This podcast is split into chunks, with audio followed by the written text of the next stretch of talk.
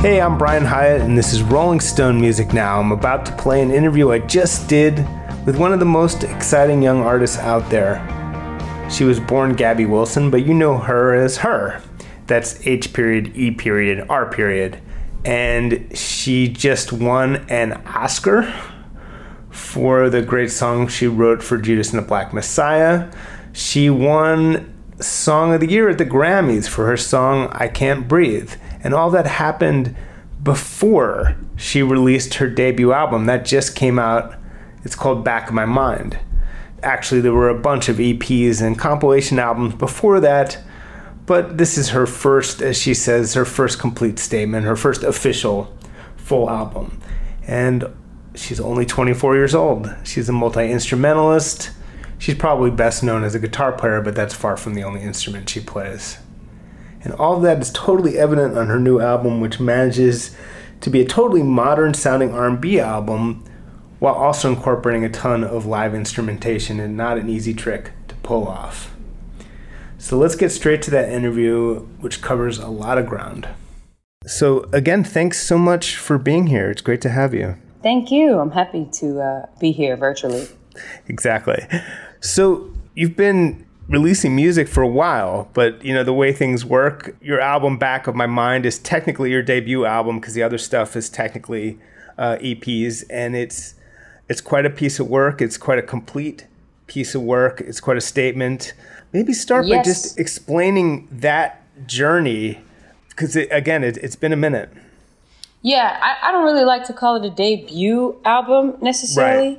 Um, I, I technically debuted with my EP you know, volume one. Um, but really, with this album, it is the the first full body of work. To me, the difference is the EPs are kind of very specific, a very specific sound, a very specific time, a very specific feeling, you know. Um, and this album is all of those things in one and more.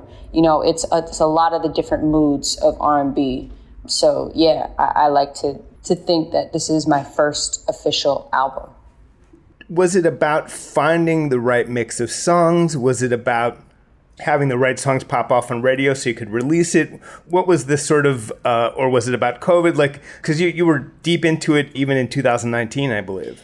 Yeah, actually, some songs were even written in 2017 and 2018. Wow. So yeah, the, there are um, with this the whole process of the album has been over the past few years because, oh, sorry, the the whole process of, of making this album has been um, the past few years because after I released my first two EPs, uh, Volume One and Volume Two, which you know became a, a compilation, you know the two, I went on tour for like two years. For like two and a half years, I was just touring. 2017, 2018 it was literally just on the road, just grinding it out and uh, finding time to create in between that, and then um, making I used to know her, and then finally in 2019 taking a break from like actual tours, but still doing shows here and there. I was really busy. That's kind of when I was really able to lock in on uh, making an album. And uh, side note, what's your dog's name?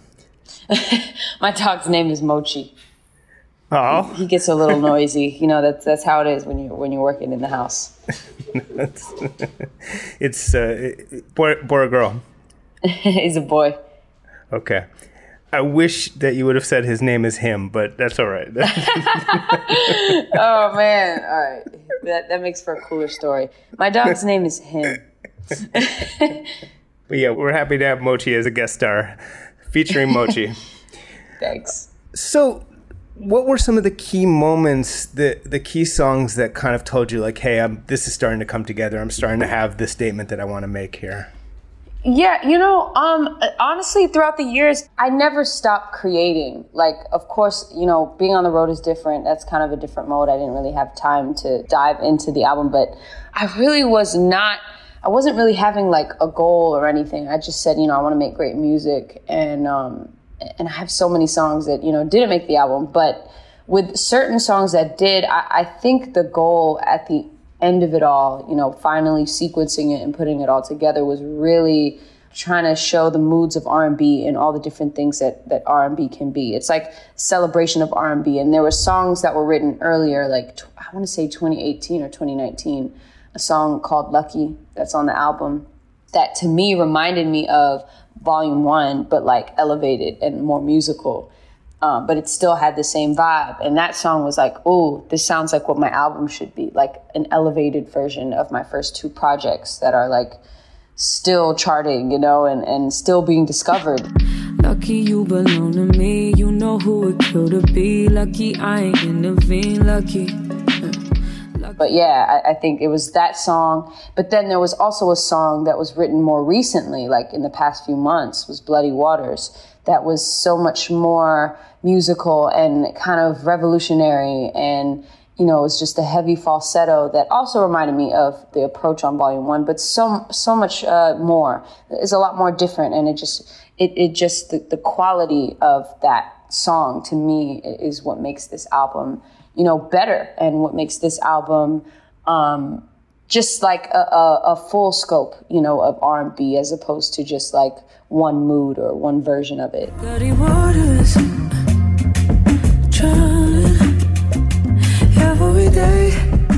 And then there's songs like Don't that was written in I want to say 2019 and it was a lot more musical. It was like, okay, we're bringing live bands into the studio space. It's not just about the tracks, you know. And I've always liked to incorporate some live instrumentation, but now we like fully took it all the way there. Don't, don't wait on me, babe. It's late these days. Those were like three songs I think um, that I think about throughout the years that that helped shape the album. Uh, yeah, I was specifically going to ask about Bloody Waters because I, I, think that's an, just an amazing song, and it, thank you. It's it comes really close to embodying that Marvin Gaye "What's Going On" feel, as close as I've heard anyone get to it. I don't know Thank how specifically you. you. were. I don't know how specifically you were kind of you were trying to get in that vibe, but but it does feel that way with a great bass line by I think Thundercat on it. Yeah, Thundercat is amazing. It's funny when we were creating the record he started playing and I was like, I wanted to feel like James Jamerson, you know, who played on all the Motown records. And he was like, say less. And he started going in and we were going crazy. we were going crazy. It was, it was fun.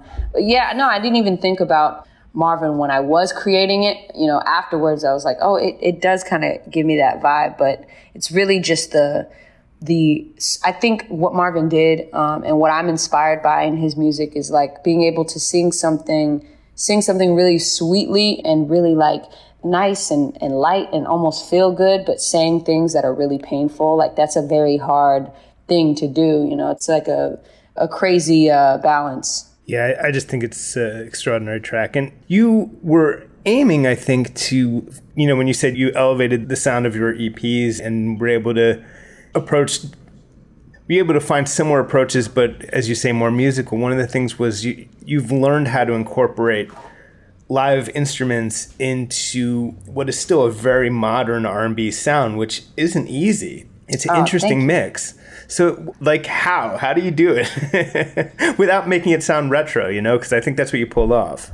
Yeah, I think it's a balance. It's like incorporating. I don't know. It, to me, it's about feel. It's not something I really think about. Um, but to me, it's all about the feeling. Like I love. I'm a soul baby. I like. I I live for you know late '60s soul music and uh, '70s you know soul. So I grew up listening to Sly Stone and, and Con Funk Shun, who are both from the Bay Area. You know, that's just in my DNA. And um, my my dad just played that kind of music around, and James Brown and, and all those guys. So when I got older, like I started to to feel it come through me. You know, I started to to feel myself using that foundation that I had without trying.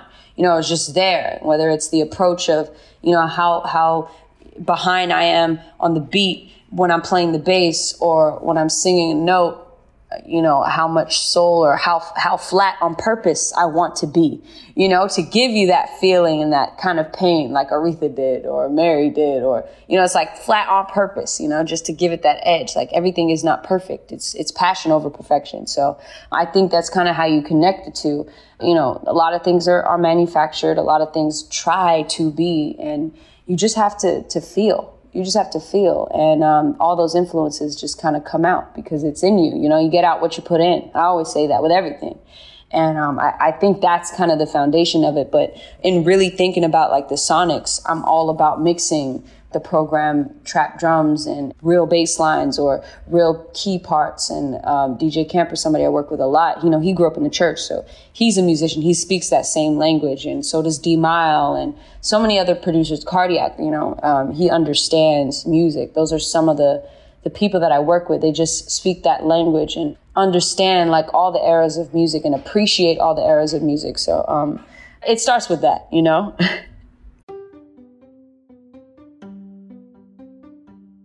If you're shopping while working, eating, or even listening to this podcast, then you know and love the thrill of the hunt. But are you getting the thrill of the best deals? Rakuten shoppers do. They get the brands they love with the most savings and cash back, and you can get it too. Start getting cash back at your favorite stores like Macy's, Adidas, Walmart, Nike, Wine.com, Samsung, Lenovo, Sephora, and more and even stack sales on top of cashback. It's easy to use, and you get your cash back through PayPal or check. The idea is simple stores pay Rakuten for sending them shoppers, and Rakuten shares the money with you as cash back. Download the free Rakuten app and never miss a deal. Or go to Rakuten.com to start getting the most bang for your buck. That's R A K U T E N.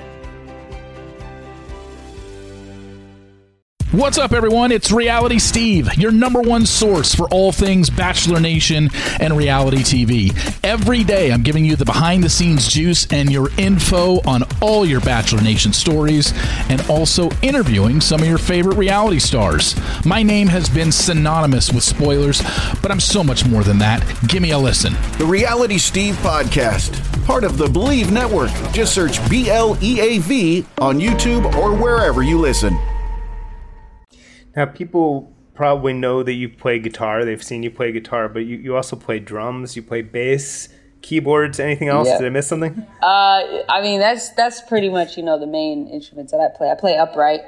I Oh, play, wow. Yeah, uh, I played a little bit of baritone and, and saxophone in, in high school, but Was it guitar that you started with? Actually, I want to say it was piano. Um, uh, yeah, because my dad used to sit me on his lap um, when I was like three years old, you know, and I just would bang on the keys. And then eventually, I like I think my the first song I learned to play was like "Lean on Me." Right. Because you just kind of move the same shape up and down the right. Exactly. Maybe take us through your, your journey a little bit from you know playing the chords of "Lean on Me" to to the level of musical mastery you developed. Obviously, you know you you sang with your dad's band. There was a lot going on, but how did you kind of learn all this stuff? Yeah, I mean, listen, it's it's been a, a journey for sure. Um, uh, playing with my dad's band, definitely, I, I would learn songs. So one one uh, reason I, I started playing the bass was uh, I think we were in like a grocery store or something. Uh, me and my mom and, and my dad and um, Boogie Oogie Oogie came on the radio by A Taste of Honey. And my mom was like, "Oh, um, I want you to learn this song." And I told her, I was like, "Oh, mom, this is like a bass-driven song. I, you know, I don't play the bass." And she was like, "Okay." And so we went to the Guitar Center that night, and um, yeah, I, I got a bass. It was pink, and I, I learned how to play boogie oogie oogie, and, and it was something I, I picked up pretty fast.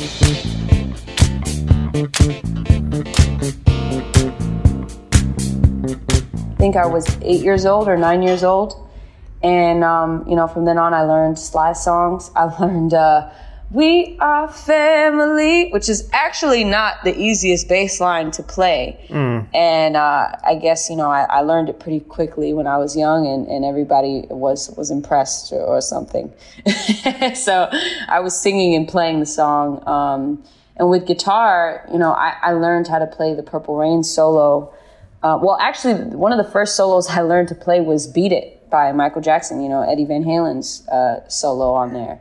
Now when I hold was on a 12 second. years old. Hold on a second. That was one of the first solos. yes, played? yeah, Come on. it was. Yeah, yeah. That that kind of inspired me to like to rock out a little bit. Was that, and then um, watching Prince and Lenny Kravitz perform together in the the rave into the year 2000. That whole concert DVD. I used to watch that with my dad while he was like making breakfast in the morning, and um, I, I want to say they did American Woman.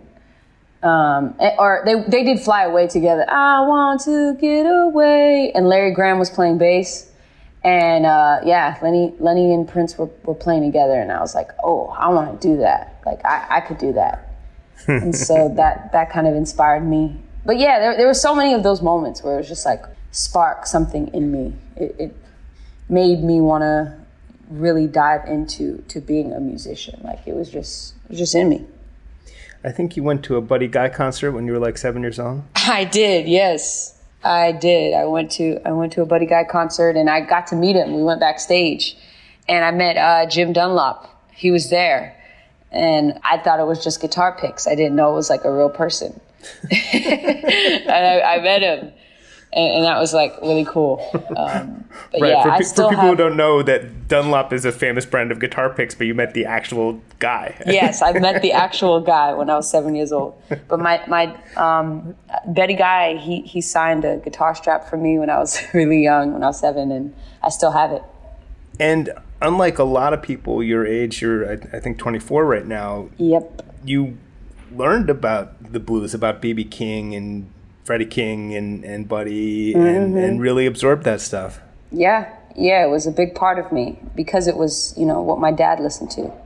And I- I think that ended up indirectly influencing your songwriting. I think you can hear it in the sort of undercurrents. Yeah, yeah, it's funny you say that. And, you know, I mean, since I was young, I was writing this music that was, uh, I guess, very like painful and emotional, even if, you know, I had never been through anything, you know, crazy. I'd never been through anything like that, never been married or anything like that, you know, but women who have been, you know, relate to it, I guess. Um, and I think it's just from listening to the blues. I don't know. I, I couldn't tell you, but I, I'm guessing you know, listening to the blues has something to do with it just because of how much emotion is, is in the blues. Now, as people can probably tell from from hearing you talk about the kind of mastery you achieved early on, you were really considered sort of a child prodigy, and you had a record deal early on. You also did some acting early on, and it was kind of it was kind of pretty clear that you were destined to do something big artistically. But you, along the way, and we've talked about this before, you you had to sort of find your style. You had to go from this raw talent to I am this. This is my style. This is the stuff that I do. These are the kind of songs I write. And- Right. And, maybe you can sort of explain a little bit what that that journey was. Yeah, it was it was life, you know, just growing up being a, a musician and playing it doesn't automatically make you an artist, you know, and it's crazy that people called me that then. I, I still am like, really? You know, I look back at those videos and I'm like, I did pretty good, but I'm like I'm embarrassed, you know, it's funny. It's funny to me and I was just doing my thing. I was on the Today show and, and doing a lot of TV show performances, singing Alicia Keys songs, and then I was right back in a classroom, just like a, a normal kid and and um, I was practicing, learning how to play, and, and you know, just being inspired by different music, discovering different music at different points in my life. You know, I think it started off with like a lot of the old school stuff because that's how me and my, my dad bonded was, you know, learning all those those songs. And yeah, I think when I started getting a little bit older, I, I, I started discovering music myself, you know, as you do, like when you're a teenager, when you're in middle school, it's what the kids around you are listening to and what you discover just going online. Like I used to go on AOL music when I was a kid and like listen to Usher and Kelly Clarkson and like all those artists that were really big in like, you know, the early 2000s. And then as I got into like middle school, it, it was like, there were so many different albums, you know, that, that inspired me. And then when I got to high school, I was listening to like Bryson Tiller and Drake and Jhené Aiko and PartyNextDoor and people like that. And that, I think through listening to that music, I found my genre of music that I, I wanted to create or my the style. Absolutely. Um, and, and so, you know, throughout those years, when I got signed, I was going to New York and creating, just making music, just working on my craft. I worked with so many people. I worked with Babyface when I was like 14 years old. I worked with, you know, all these different producers, um, really young. And I just learned and, and learned, and I took, you know, the good from everybody. And, and I, I was writing a lot. I was spending, you know, a week in New York, and then I would go back home and, like I said, be like a normal teenager. And so, in that, being a teenager, you know, I had been through things, you know, that normal teenagers go through, what I like to call like the evolution of woman, the evolution of young woman. And uh, I discovered that perfection, you know, should never be the goal. And, and being a 15 year old, I always looked at, you know, older women and said, oh, I'm not going to make those same mistakes. You know, I'm not going to do, you know, I'm, I'm not going to go through what these women have. And, you know, I, I did. I did. It was like, I did become her. You know, I did become that girl, and uh, I had to learn. I had to learn some things on my own, and so in that, I started making this music that was like a lot more emotional. It was a lot more poetry based because I was a poet, and uh, like losing was a poem before it was a song, pretty much. You know, it was like a spoken word, and then all the songs just followed, and I and I realized I found my sound. This is who I am as an artist, not just a musician, because you know, one thing to be a musician and a singer, and another thing to be an artist. And so I discovered who I wanted to become as an artist, and um, yeah, that's that's how that happened. Let's talk about the opening track of the album. We made it. Oh, it's been a long time. It was early morning, late nights. We was praying for the sunshine. There's a few times on the album where I actually hear the direct Drake influence, especially lyrically. Like you, you dig into his style of like. There's a certain uh, Drake attitude that seems to come in a little bit. Um, and even flow wise, occasionally I, I, hear it. But that's a, a, perfect opening track. How did that one come together? We made it. Oh my gosh. Um, I love that song. Like it's. It, it's so many things to me, you know. It's it's that's one of the songs where I feel like if nobody knows anything about me, they don't know who I am as an artist or anything. Like if I had to just play them one song, it would probably be "We Made It." because it's all the elements I think that make me who I am. You know, it's all the instruments. It's me talking about my journey and kind of celebrating my journey and the ups and downs and the people and celebrating the people that have been with me throughout the whole journey. Um, and then, of course, the live drums, the keys, and the guitar, the solo that I played on there. And working with DJ Camper, we both just like to have fun in the studio. And that's what we did with that song. Like, let's just do something that reminds us of like, I don't know, Dave Grohl or like Coldplay, but also is like hip hop inspired, you know, like on the verses, you know, I've been really feeling like, like it's totally a hip hop flow, but it's, you know, something else. And, uh, that's, that's how that came. And, and I felt like this was the perfect way to start this album because it, I'm literally showing you these are all the, the things that I don't know that that make the journey worth it. You know, is is the, the whole journey and, and and the process, and you know, people doubting you and saying, you know, this is what I want to be one day. This is who I want to become. Um, and and now being there, it's like I had to celebrate that and uh, you know do it through through all the instruments that I play there's a couple moments on the album, and that, again, that's something that sort of reminded me of Drake.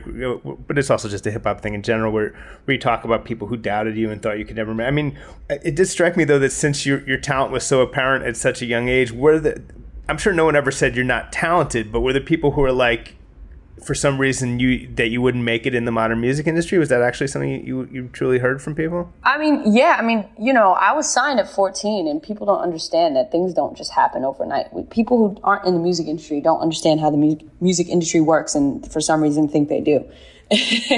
and you know, um, I, I never expected instant success because I've learned from those before me that that's not how it happens. Like overnight success is really 10 years, you know, or 10 years plus. So um, MBK Entertainment, who manages me, they managed Alicia Keys before. And, you know, she, what, took, what, seven years or something like that? And so it was like close to the same with me.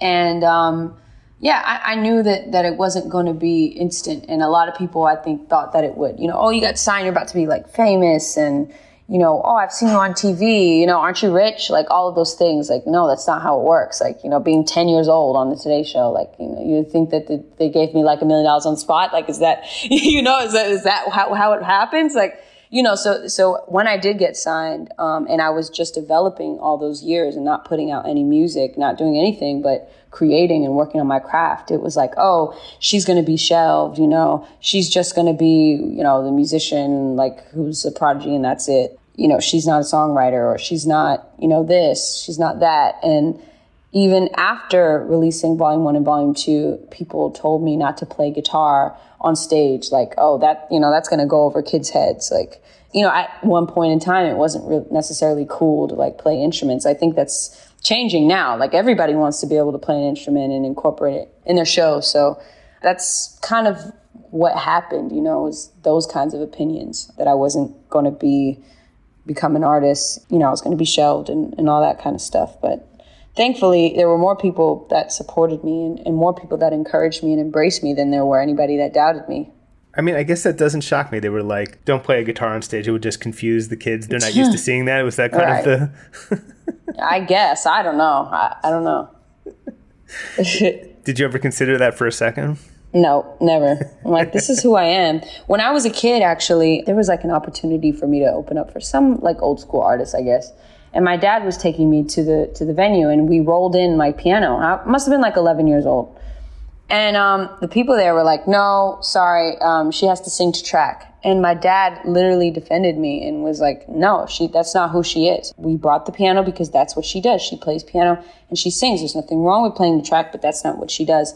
They were like, no, we can't, you know, accommodate you for that. And we left. I didn't perform. Wow. Yeah. So you, so you got to stick to your guns. You laid the line down early. That's Definitely. great.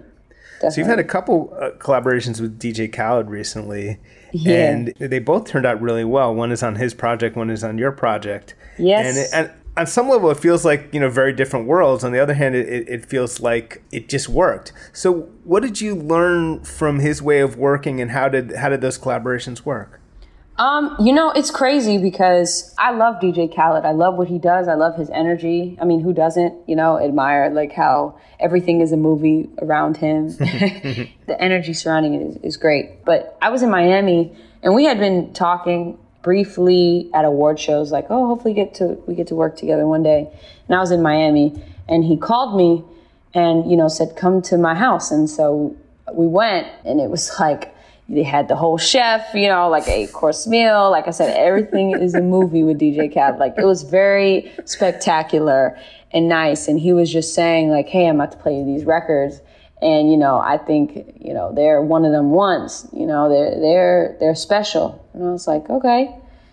And I heard it and I was like, wow, you know, first it was going crazy. Um, and, and it wasn't finished yet. It was like the beginning of the idea, and I already could feel, you know, how, how big of a, a record it was, and it's definitely like different for me energy wise. But I don't know why I gravitated towards it so much, and I've just been feeling like a creative freedom more recently. So I think the timing couldn't have been better, um, and that's why it worked so well because I was open. And for me, like with with artists, sometimes it's the right song, but maybe not the right time, and that's why this album is the way that it is. And there's songs on there from 2017 because, you know, there's a right time for everything. So, anyways, um, plays the records and there's like speakers coming from behind me and in front of me and it's like like super loud. Like i'm hoping that i don't go deaf before i'm 25 but like you know this is how you feel the music. So you know it's blasted and i'm, I'm excited and and um, of course i can have it all comes on and it's the beanie sigel sample and of course like that's already a nostalgic record. So i was so excited and it was an opportunity for me to, you know, just talk my stuff a little bit. So I, I was ready for it. I, I, was really ready for it, and um, I stepped away and just like kind of listened to the songs, and then I went back to New York and, and did my thing on it. And I, I sent it back to him, and of course, I got fire emojis back. So you know, I was confident that that I did them uh, justice, and and he loved them, I loved them, and and uh, yeah, I was just excited that I had been working with him finally, and that you know, I stepped out of my comfort zone, and I think that's that's why I appreciate DJ Khaled so much. Is like he saw something in me that I wouldn't necessarily have seen in in myself, and and then I was open to it.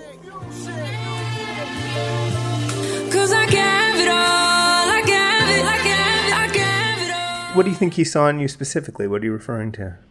You know, I don't know. I, I think he he wanted to bring something unexpected mm. um, for me, you know, with, with him. Like he wanted to do something that he knew would be unexpected. And, and that's what I, I appreciate so much is like he saw that I could push myself or that I could go there and own that, you know, talking like that on a record. And, and saying some of those things, going crazy, literally like going crazy on a record, like with the hmm. Migos, like the collaborations on that album too, I think were unexpected. And that's what he does, like the collaborations that he comes up with are just like you know out of this world and um, i love that and i always wanted to do a song with the migos so it's kind of a full circle moment And then I Can Have It All. And on your album, you got Bryson Tiller on that. And that's one that was a big influence on you early on. Definitely. Definitely. And um, that was the first tour I ever went on was opening up for him. And um, I learned so much being on that that tour and man, like I didn't know that anybody knew my records. And then I went, you know, on tour and it seemed like most of the audiences everywhere we went were, were singing my songs. So um, definitely. You mentioned that track "Hold On," which is a great song. How did that one actually come together?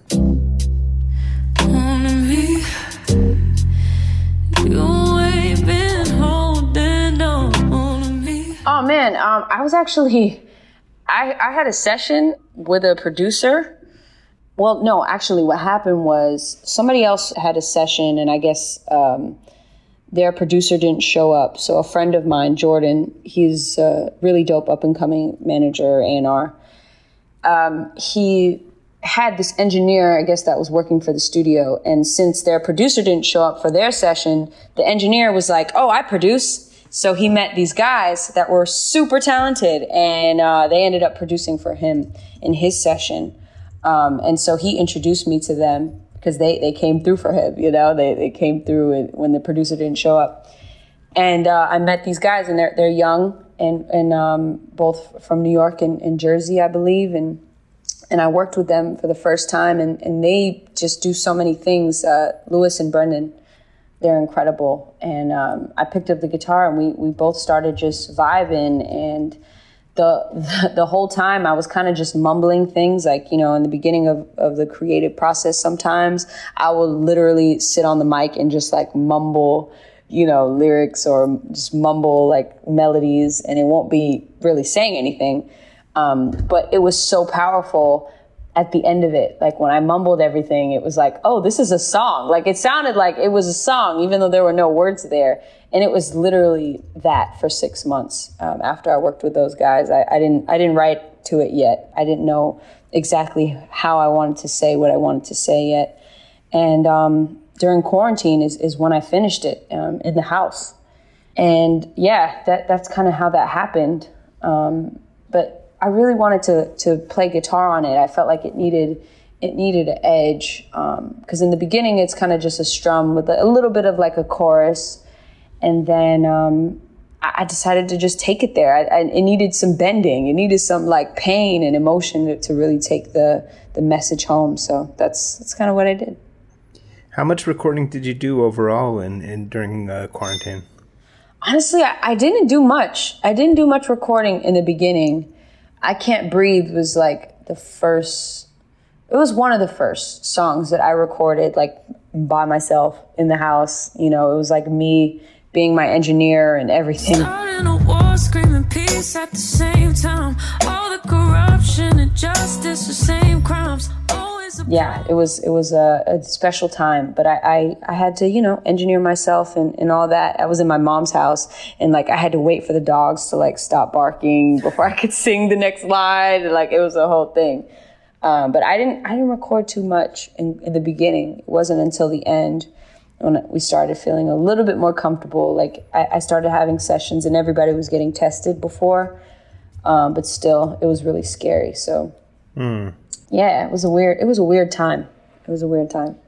I Can't Breathe was obviously a moment, incredible, powerful, topical song that uh, that also won Song of the Year at the Grammys. Uh, tell me about. It's obvious what inspired it, of course, but but tell me about actually writing that song. Yeah, you know, um, there was a lot going on, obviously, in 2020. It was like an unforgettable year, you know, to say the least. But during the summer, when I did go back home to quarantine with my family, um, and even before then, you know, watching the protesters outside my window and being able to see the the pain of everybody and the, the anxiety of everybody and then feeling it myself and not being able to escape, you know, what was in front of us, which was a good and bad thing. You know, it was it took a toll on all of us, but also it exposed a lot, and that's and that's kind of the the positive that we can see out of 2020 was that a lot was exposed, and, and we're a lot more knowledgeable now. We're looking deeper into things, which is so important. but it, it literally was a conversation on FaceTime with you know my friend Tiara Thomas, who I, I write with a lot. Just literally asking ourselves those questions. You know, um, some of the lyrics like how do we cope when we don't love each other? Like we were literally asking ourselves those questions. Like, can you believe what's going on around us? And um, I have this old Martin guitar that I've had since I was like 11 years old. It was my first acoustic guitar ever. And um, it's like a mini Martin and it stays next to my bed. So I picked it up and just started playing and I, I played those chords and I started singing the chorus, you know, I can't breathe. And it just happened. Mm-hmm. And I mm. remember Tiara saying, like, ooh, I got chills when you did that. Like, that's the chorus. And um, yeah, we just we just filled it with all the questions that made up our conversation you know, what is a gun to a man that surrenders and um, all those things. How can we agree that we're equal as people if, if we can't even see what's evil? Like that's real, you know, that that's just a conversation. And I think it's a conversation we all had in 2020 and that's how the song came out. I didn't really think of it as anything, you know, I, I didn't think of it as this is something the world needs to hear. This is just, this was just something I felt. Mm. This is hmm. something that was necessary for me, you know? And, and yeah, you just never know who you touch or who who you can impact or I don't know, change thought processes. You know, you, you never imagine something that you create and feel doing that. Um, and, and that's why that song is uh, unbelievable to me because of, of what it's done. And winning song of the year, of course, was like, what? Like, that's crazy. As soon as he called my name, I, I couldn't believe it. You've had quite a run of topical songs, actually. Next up was Fight for You, yeah, and we, we talked definitely. about Bloody Waters. And Fight for You was for the great movie uh, Judas and the Black Messiah, and that won an Oscar, actually. So, you know, you've had. yeah, I know. you know, it's been it's been quite quite a time for you, but uh, you know, tell me about your Oscar-winning song. Oh my gosh. Um, yeah, I learned so much through creating that song. Obviously, uh, I'm from the Bay Area, and, uh, you know, the, the Black Panthers were, were rich in the Bay Area, but I didn't know too much about them. You don't learn much in school about the Panthers, you know, in Chicago or, or the Bay.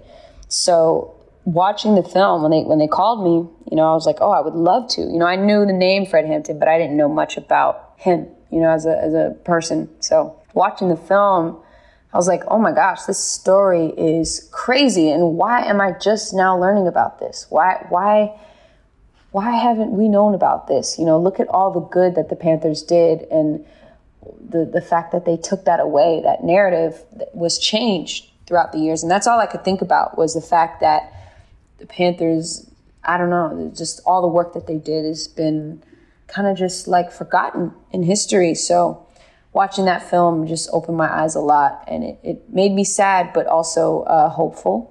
And so i felt like the song needed to reflect a, a personal feeling um, to really reach people. Because you know writing a song for a movie is different. It, it's a different approach of course. You're like trying to cater to the film but I, I think when you tap into something that's more personal in, in you know thinking about the film then it, it's just that more, much more powerful so and musically, you also got a chance on that one to to really go full retro oh, in some yeah. ways.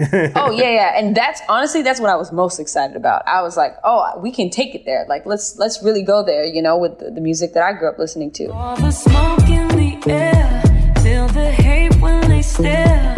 All the pain that we bear. Literally, I picked up the bass and started playing around, and then I had like left like to go to the bathroom or something, and then D'Mile started playing and then uh, yeah, he started building on this this groove that I really loved, and uh, I um, started to think about the themes of the movie, um, the love story that was in Fred Hampton's in the in the film, and then of course Fred Hampton fighting for Black people, but also fighting for all communities. Like he had visited all communities and and, and fought for them too, and you know he just fought for social justice and change and all of these things for, for kids to be educated, to know their, their roots, and all of these things that I, I thought were so inspiring and empowering. And, and I really wanted to talk about that in the song. So, you know, the message to me was, I'll always fight for you. Like, even today, as we're seeing these protests and we're seeing these people fighting for this generation, they're continuing the work of people like Fred Hampton. They're continuing the work of those that came before us. And we still have a lot more work to do. So, that's the idea is, you know, I'll, I'll always fight for you um, as long as I'm standing, as long as we're standing. You know, it, it never ends. And yeah, the struggle continues, the fight continues, and, and, the hope continues. And that's the most important part, which is why the music has to feel good. So, you know, the music got to make you want to dance, you know, and, and take you away from the pain a little bit, but also remind you of the pain and remind you uh, how far we've come and how far we've, we've got to go. Um, and that, that's kind of where I was, where I was coming from. And writing topically does seem to have opened up a whole new vein of lyric writing for you in a whole new potential direction going forward, I guess. Yeah, I guess so. Um, you know, I, I, mean, that's just coming with age. You know, I, I, didn't have as strong as a perspective at 18 or 19 as I have now. I've learned so much.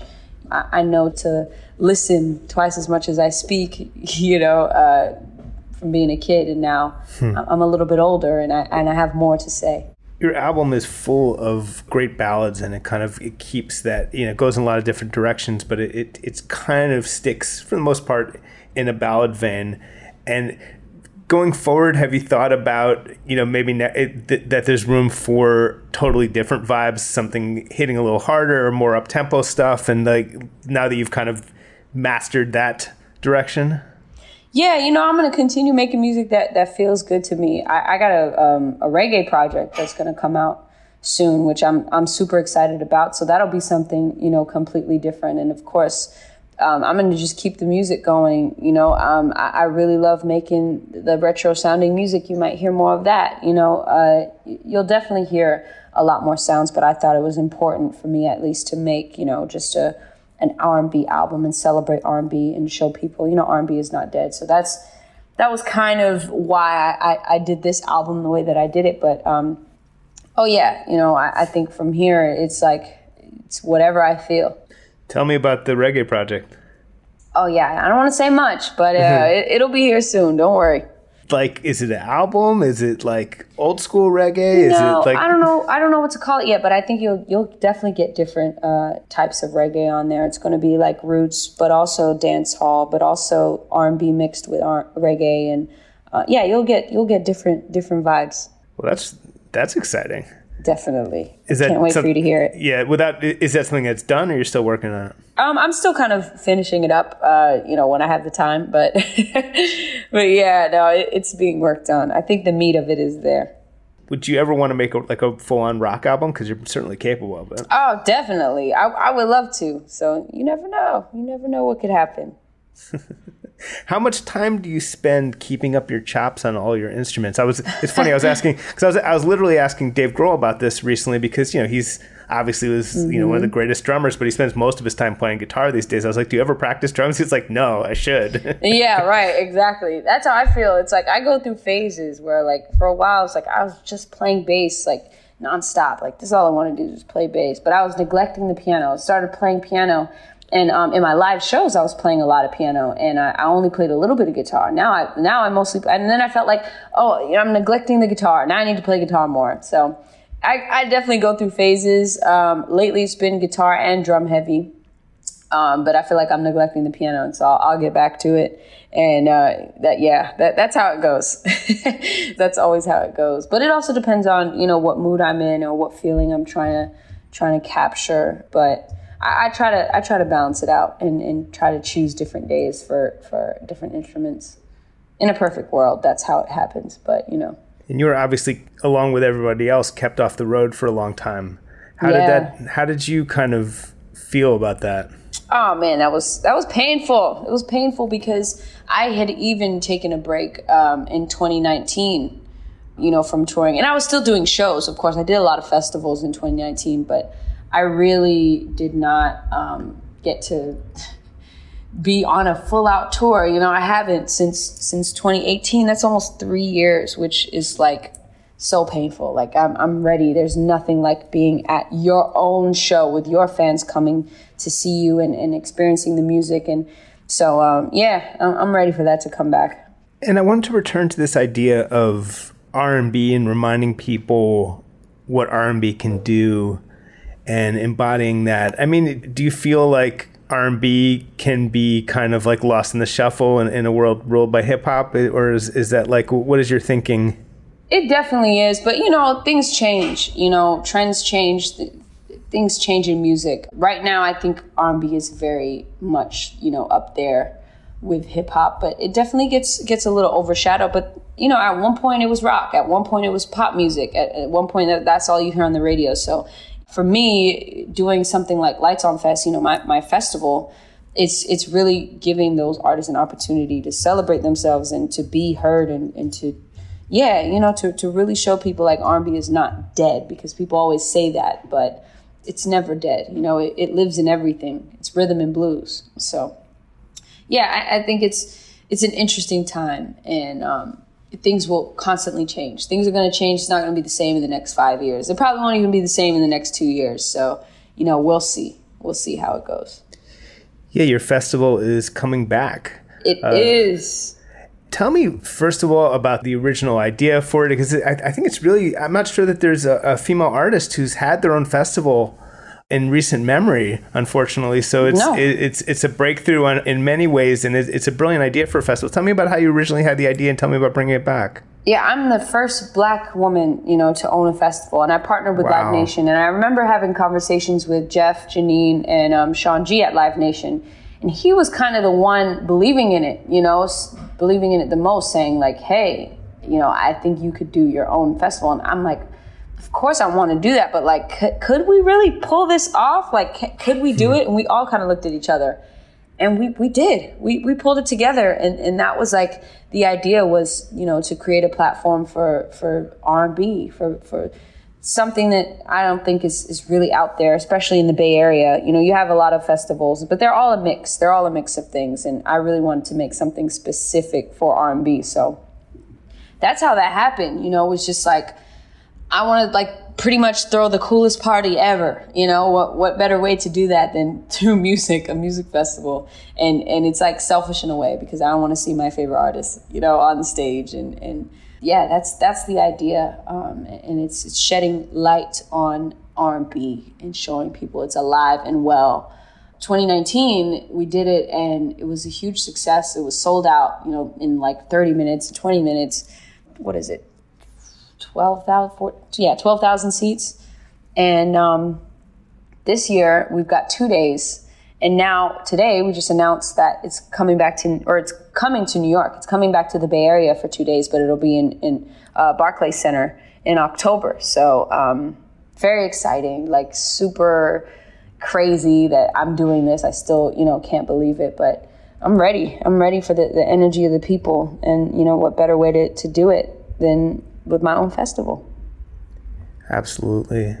It is wild because you've made it to where you wanted to be and you're only 24 so you have a you have a whole career ahead of you do I know. you have do you have plans mapped out for like a some people really there are artists who make like 5 and 10 years sort of like plans are, are you that kind of person or you or I know you're also trying to live in the moment so maybe that goes against that I mean, yeah, there are definitely plans. There are definitely plans. I, I, I live in the moment, but there's always goals and there's always things that need to be done that I want to be done that I want to have done. And there's certain things like stadiums, like that, that's in my plans. Like, hopefully I can do that, you know? Um, there's a lot, there's a lot um, that I want to do, but I'm kind of just taking it one day at a time. Obviously, I didn't, I didn't think I would win an Oscar. Like, that wasn't something I thought uh, I could do. So that's where I'm at is like, all right, well, hey, the, expect the unexpected, but also just enjoy every moment. So.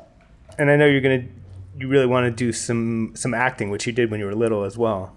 Uh, a little here and there. I, I, wouldn't say you know anything anything seriously, but uh, definitely, I definitely want to want to make my my debut as an as an actress, and um, yeah, and kill it there. Win an Oscar as an actress. That's definitely a goal.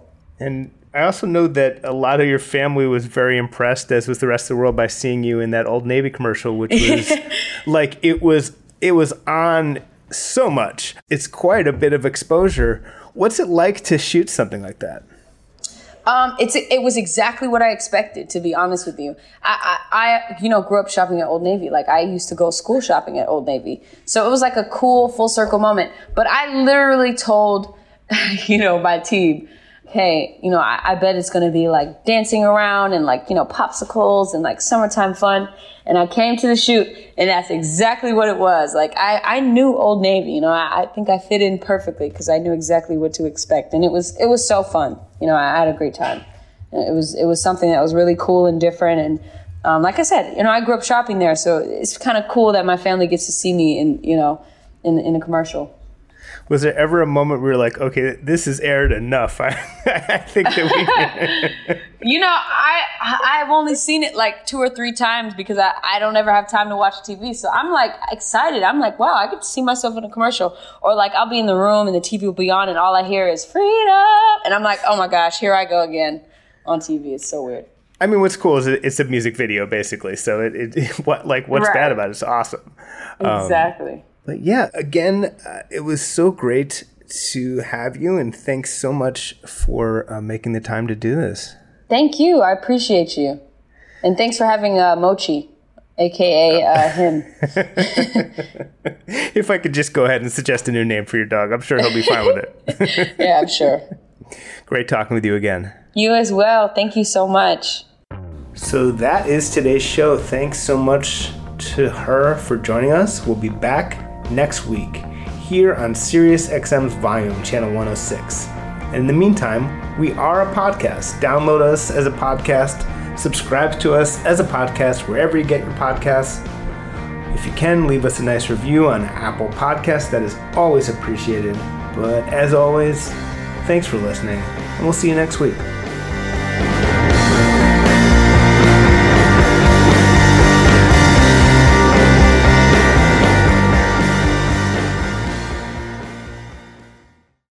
Welcome to Talkville, the ultimate Smallville rewatch podcast. Guest star Sarah Carter as Alicia Baker. Although I didn't really work with her a lot. But Tom did, and they had some real big smoochy scenes. Yeah. Can we talk about that? Could there be any more sex? What was three page makeout scene that just kept going? Good Lord. We get it. They have chemistry. Jump in now or catch up on any of the past seasons of Talkville on YouTube or wherever you listen.